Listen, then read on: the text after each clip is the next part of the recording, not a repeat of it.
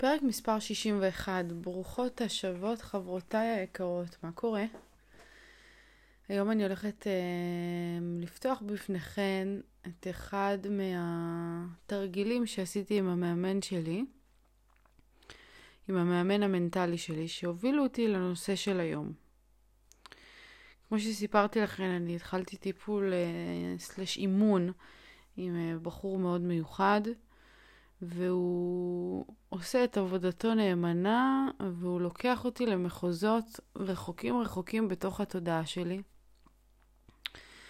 וכחלק מהמסע המאוד מיוחד הזה שאני עוברת, אמ, אני מגלה בעצמי כל מיני תהומות, נקרא לזה ככה.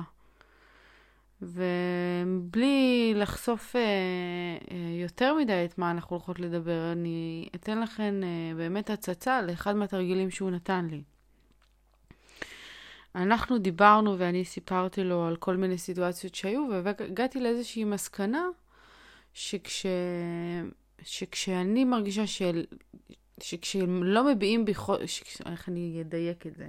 שכשמביעים בי חוסר עניין, כשלא מתעניינים בי או במה שאני עושה בעשייה שלי, כשאנשים כאילו לא, לא מתעניינים בדבר הזה, אז אני נפגעת. והבעיה הזאת היא, היא הבעיה שעל פני השטח. זה הטריגר. זה הדבר שאני מתמודדת איתו ביום-יום. עכשיו, כשאני, תוך כדי שאני מדברת, תנסו לקחת כל אחת את הדבר הזה לעצמה. כאילו, עם איזה קושי אתן מתמודדות ביום-יום, משהו שחוזר עליו. משהו שחוזר על עצמו. כי אצלי זה משהו שממש אני מרגישה אותו חוזר בכל מיני סיטואציות. כשאני נמצאת בכל מיני מצבים, בין אם זה עם אנשים קרובים, האמת שעם אנשים קרובים זה יותר בא לידי ביטוי. עם משפחה, עם חברים. כשאני מרגישה שאנשים לא מתעניינים ביש, במה שיש לי לומר, או כשהם לא מתעניינים um, בעשייה שלי, לא שואלים איך הדברים, אז אני קודם כל אף פעם לא אגיד מיוזמתי אם לא שואלים אותי. ובאופן אוטומטי מה שקורה זה שמאנשים קרובים אליי אני יכולה להיפגע מהדבר הזה. אני נפגעת כשהם לא מוצאים את, ה...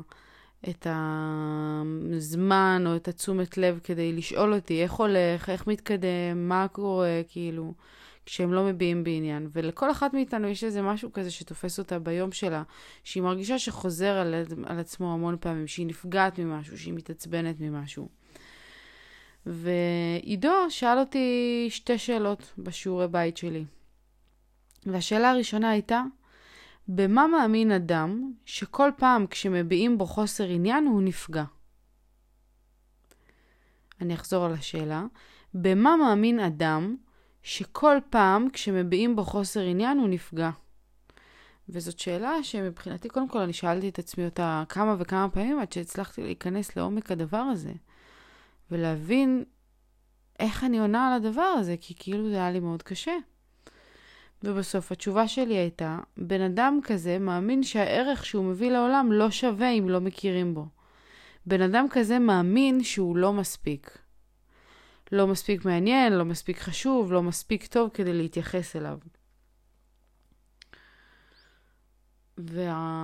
והמשפט וה, הזה שהזדקק פה חשף בפניי איזושהי אמונה אמונה מגבילה מאוד קשה שקיימת בתוכי, שאני לא מספיק, לא מספיק טובה, לא מספיק מעניינת, לא מספיק מוצלחת, לא מספיק בגדול. ואם אני חוזרת אליכן, אז קחו את השאלה הזאת ותדייקו ות, אותה לעצמכן. במה מאמין אדם שכל פעם כש-X, מה שאתן מרגישות, הוא X, נפגע, מתעצבן, מרגיש לא בנוח.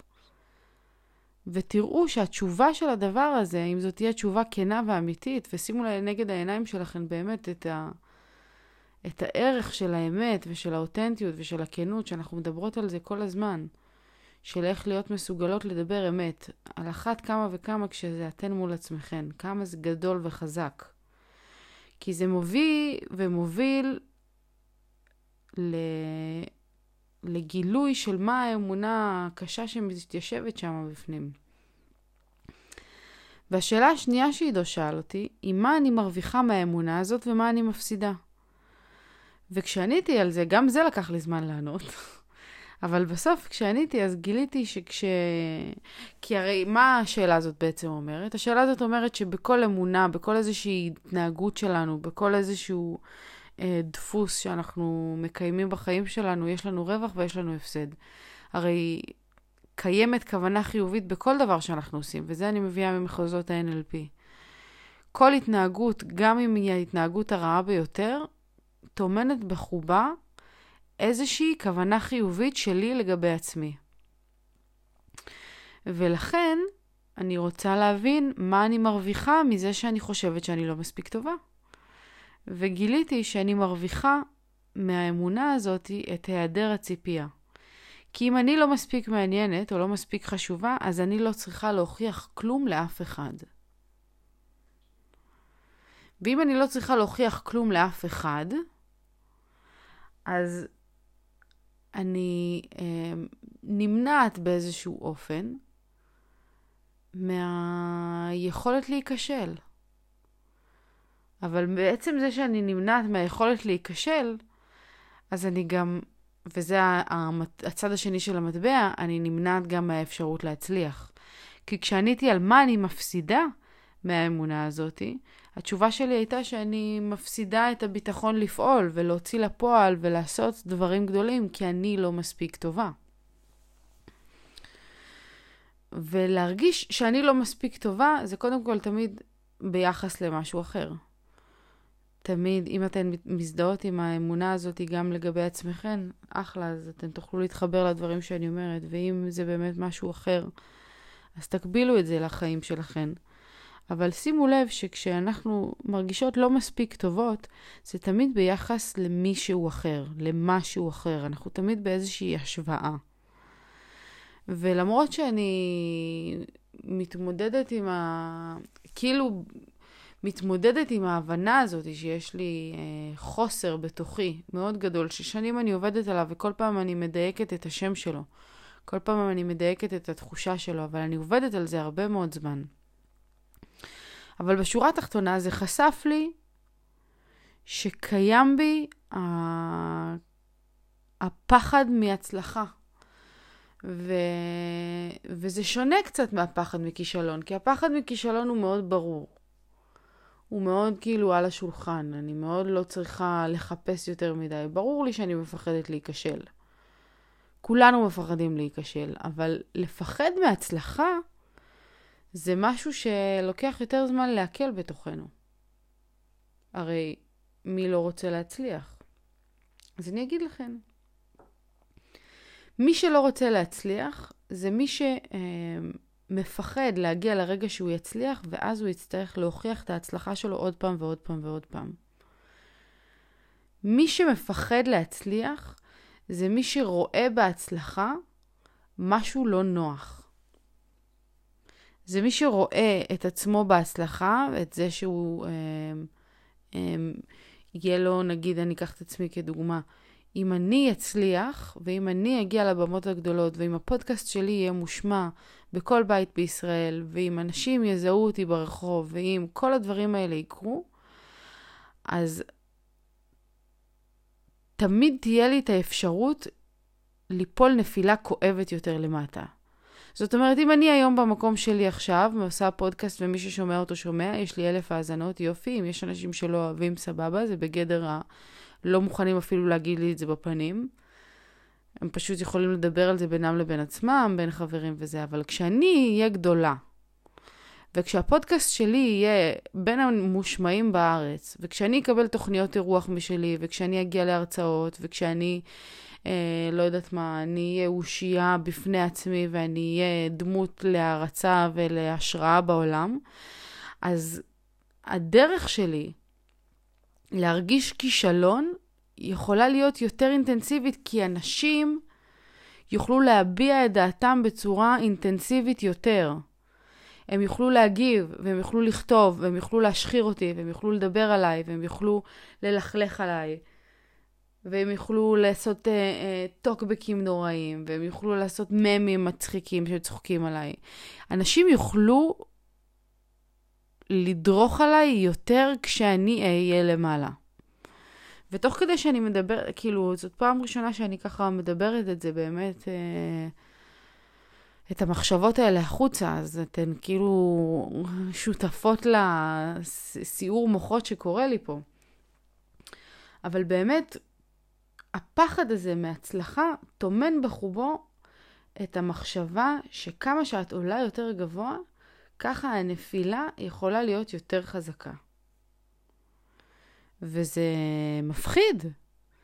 זה מפחיד, כי באיזשהו מקום, כשאנחנו מצליחים, כבר אין לנו חסד. כאילו, לא יסתכלו ויגידו, וואלה, איזה יופי, איזה פודקאסט אחלה, אחלה דברים את אומרת פה. אחלה זה. עכשיו כשאני כבר אצליח, וכשאני כבר אהיה גדולה, אנשים ירגישו שהם יכולים לשפוט אותי לחומרה. ואני ארגיש שאני צריכה לשפוט את עצמי לחומרה. כי לא אלף אנשים מאזינים לי, אלא מאה אלף אנשים מאזינים לי. ואני משפיעה על אנשים, וכל מילה שאני אומרת צריכה להישקל בכובד ראש. וכל דבר שאני עושה, אני צריכה לחשוב עליו כמה פעמים, כי אנשים מסתכלים עליי. ואני באיזשהו מקום מקדשת בחיים שלי, וזה אחד הערכים החשובים בחיים שלי, חופש.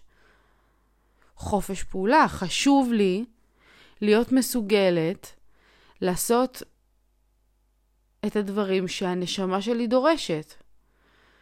ואם הנשמה שלי דורשת לעשן סמים, ואם הנשמה שלי דורשת, אה, אה, לא יודעת מה, אה, לעשן סיגריות בזמן שאני מניקה, ואם הנשמה שלי דורשת להשתכר לפעמים, ואם הנשמה שלי דורשת ללכת למסיבות, או, או, או לא יודעת מה, כאילו, כל הכביכול חטאים, או הדברים האסורים, או הדברים שהם לא מוצגים בעין חיובית מהסביבה, יכולים להעיב או להעיק על עצמי כשאני אהיה מצליחה. כי כשאני אהיה מצליחה וכל העולם מסתכל עליי, אז לא בהכרח שאני אוכל לעשות את הדברים שאני עושה היום כשאני מתחת לרדאר. וזאת מחשבה מאוד מפחידה. באמת. היא מפחידה אותי, תוך כדי שאני מדברת על זה, זה מפחיד אותי להיות... Uh... כי הרי כדי להיות מצליחה ברור לי שיהיה מחירים שאני צריכה לשלם. ברור לי שיהיו דברים שאני אהיה חייבת לשלם כדי להגיע לשיא הפוטנציאל ולשיא ההצלחה הזאת שאני רוצה. וכדי שהדבר הזה יקרה, אני צריכה להבין קודם כל למה כל כך חשוב לי להצליח. וכדי שאני אבין את הדבר הזה, למה כל כך חשוב לי להצליח, רק מתוך המקום הזה של הבנה ותשובה מספיק מספיק טובה לשאלה הזאתי, אני אדע אם אני מוכנה או לא מוכנה לשלם את המחיר. שבפרסום, שבהכרה, שבהצלחה, שבעובדה הזאת שביחד עם כל ההצלחה והטוב שמגיע עם הצלחה, יש גם המון דברים לא טובים שמגיעים איתה. ואני צריכה לקבל את העובדה הזאת. ואני צריכה לקבל בראש ובראשונה את העובדה שקשה לי מאוד להשלים איתה במשך שנים על גבי שנים, כי תמיד אני אומרת ההפך, אבל מאוד אכפת לי מה אנשים אומרים עליי. וכשאני אומרת לכם את זה, אני אפילו בתוכי מרגישה כאילו, בואנה, איך את אומרת את זה? איך את אומרת לאנשים שמאוד אכפת לך מה אנשים חושבים עלייך? ועוד בפודקאסט שלך, כאילו, שכולו העצמה וכולו זה, וכאילו בואו לא נשים זין, ו... אבל אכפת לי מה אנשים חושבים עליי, ועד שאני לא אצליח להשתחרר מהקושי הזה, מהאתגר הזה, ואני אהיה מסוגלת לנוע בחופשיות בעולם שלי, ברמה שמאפשרת לי לפעול באמת ב...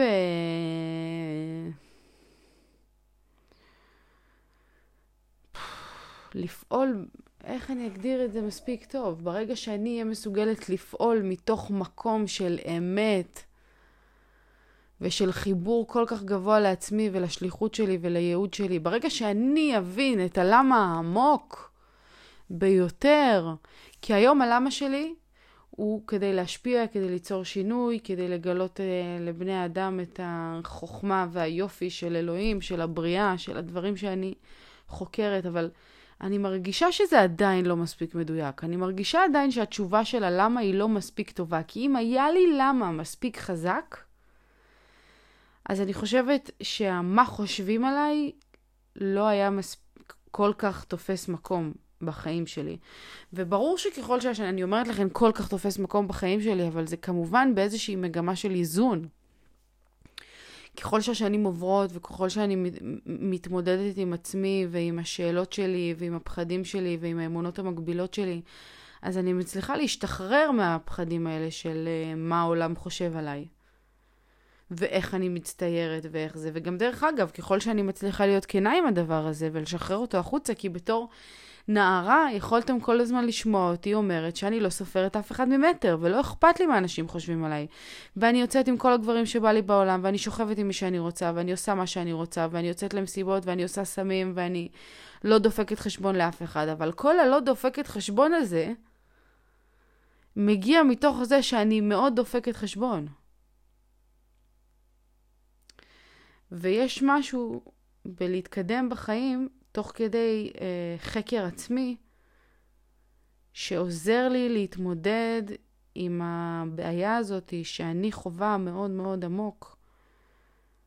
ואני יודעת שרוב האנשים בעולם מתמודדים עם הקושי הזה של לשחרר את מה אנשים חושבים עליי. כי כשאנחנו נוכל להשתחרר מהמחשבה הזאת, אנחנו נוכל לעשות דברים גדולים באמת. אנחנו נוכל להתמודד עם הפחד מכישלון, ואנחנו נוכל להתמודד עם הפחד מהצלחה, ואנחנו נוכל להגשים את עצמנו בצורה הכי אמיתית וכנה וטובה שהיקום צריך. כי היקום צריך אותי בשביל משהו, אני יודעת את זה. וכמו שהוא צריך אותי, הוא צריך גם אתכן, שאתן יושבות שם ומאזינות לי. היקום צריך אותנו, לא סתם הגענו לפה, והוא צריך אותנו ואת הכישורים שלנו ואת היכולות שלנו, אבל מעל הכל הוא צריך אותנו מתמודדות עם עצמנו. ועד שאת לא תתמודדי עם עצמך ועם הפחדים הכי גדולים שלך, היקום יפסיד אותך. את תפסידי את עצמך. ואת תמשיכי לחיות בתחושה של חוסר מימוש, בתחושה של חוסר סיפוק. ולא משנה מה תעשי ביום שלך, ולא משנה כמה אנשים יגידו לך שאת טובה, ולא משנה כמה אנשים יגידו לך שאת אהובה.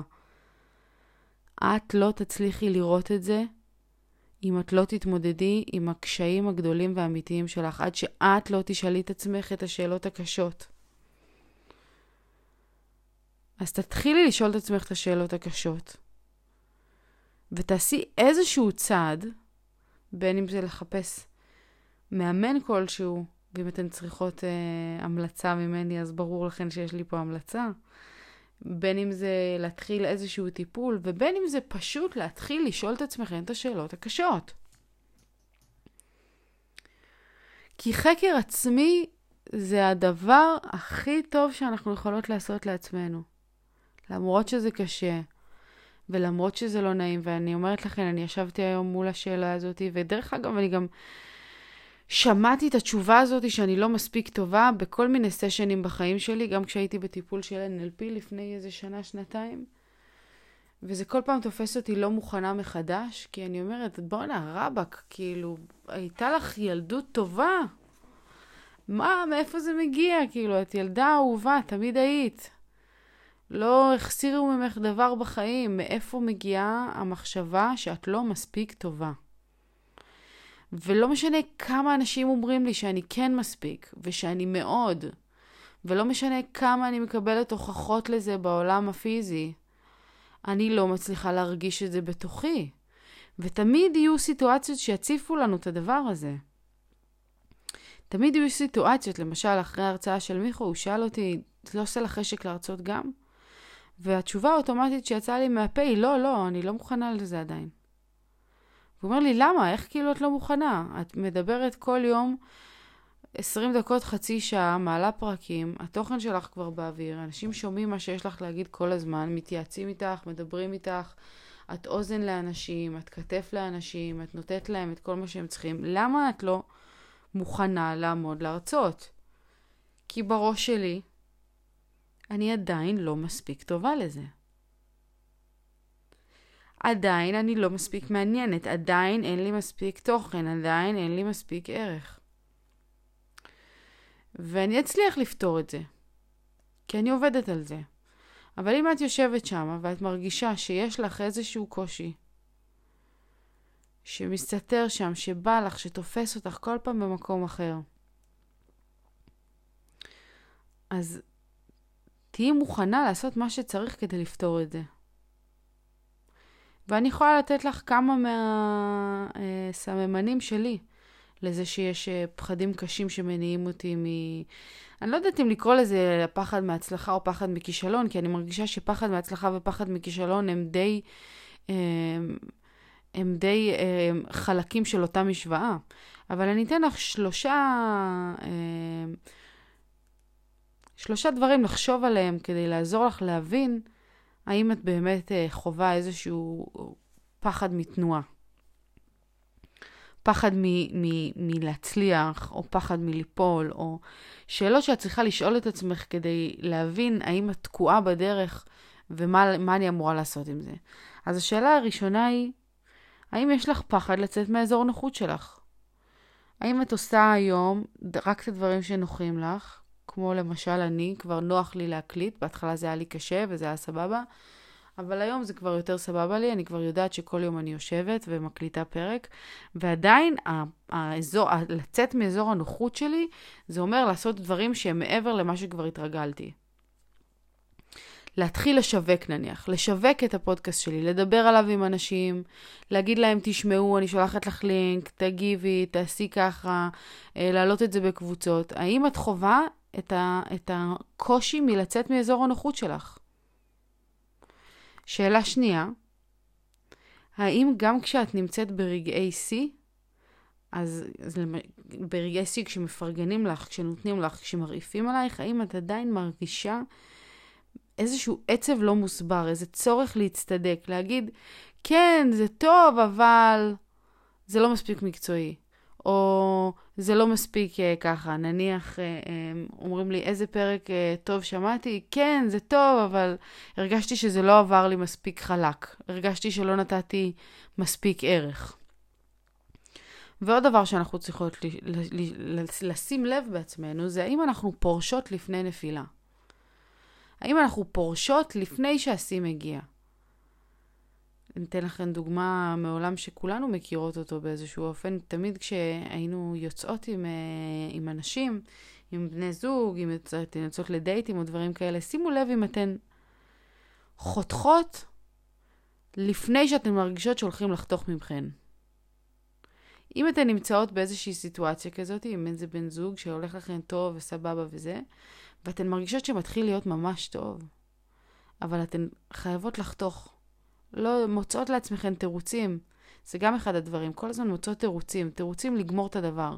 תירוצים לברוח, תירוצים להפסיק, תירוצים לסיים את זה. אם אתן נמצאות במקום הזה והתירוצים הם נחלת החיים שלכם, אז תדעו שמסתתר פה משהו עמוק. ומסתתר פה משהו שצריך לפתור אותו. כי עצם העובדה שאנחנו מפחדות להגיע לאיזשהו פיק, לאיזשהו שיא, לאיזשהו משהו טוב, מעיד עלינו שאנחנו מפחדות מהרגע של אחרי. אנחנו מפחדות ממה יקרה כשנגיע לשיא, מה יקרה כשאני אהיה בזוגיות טובה. ואז יקרה איזה משהו וזה יכול להיהרס לי ואני כבר לא, היא כבר תיעלם לי. ואני כבר הרגשתי, אני כבר אחווה את הטוב ואז הטוב ייגזל ממני. מה יקרה אז? אני ארגיש כישלון. אני ארגיש שאני חרא בזוגיות, אני ארגיש שאני בת זוג לא טובה, אני ארגיש שאני לא מספיק טובה במשהו, לא מספיק טובה כבת זוג, לא מספיק טובה כקרייריסטית, לא מספיק טובה כיזמית, לא מספיק טובה כחברה. וזה המקום שבו אנחנו מצר, מצריכות, מצריכות, אה, אה, נשנה את המילה, צריכות לעצור ולחשוב. ועם זה אני שולחת אתכן היום. פשוט עם המחשבה.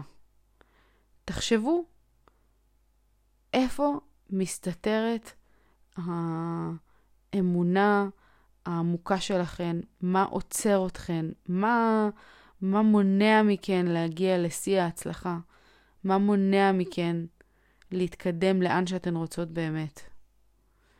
אני אוהבת אתכן מאוד, אני מקווה שהפרק הזה אה, העיר בכן משהו. שלא היה עליו מספיק אור עד היום. ושתוכלו לעשות עם זה באמת את ה... לקחת את זה לצעד הבא. ולהתקדם אל עבר הפתרון, והפתרון לוקח זמן, אבל תאמינו לי שהדרך אליו היא מדהימה והיא קסומה והיא מיוחדת, ואני ברת מזל על עידו ועל הזכות אה, להיות חלק אה, בעולם הזה. תודה רבה, יקירותיי, המשך יום מדהים. צ'או.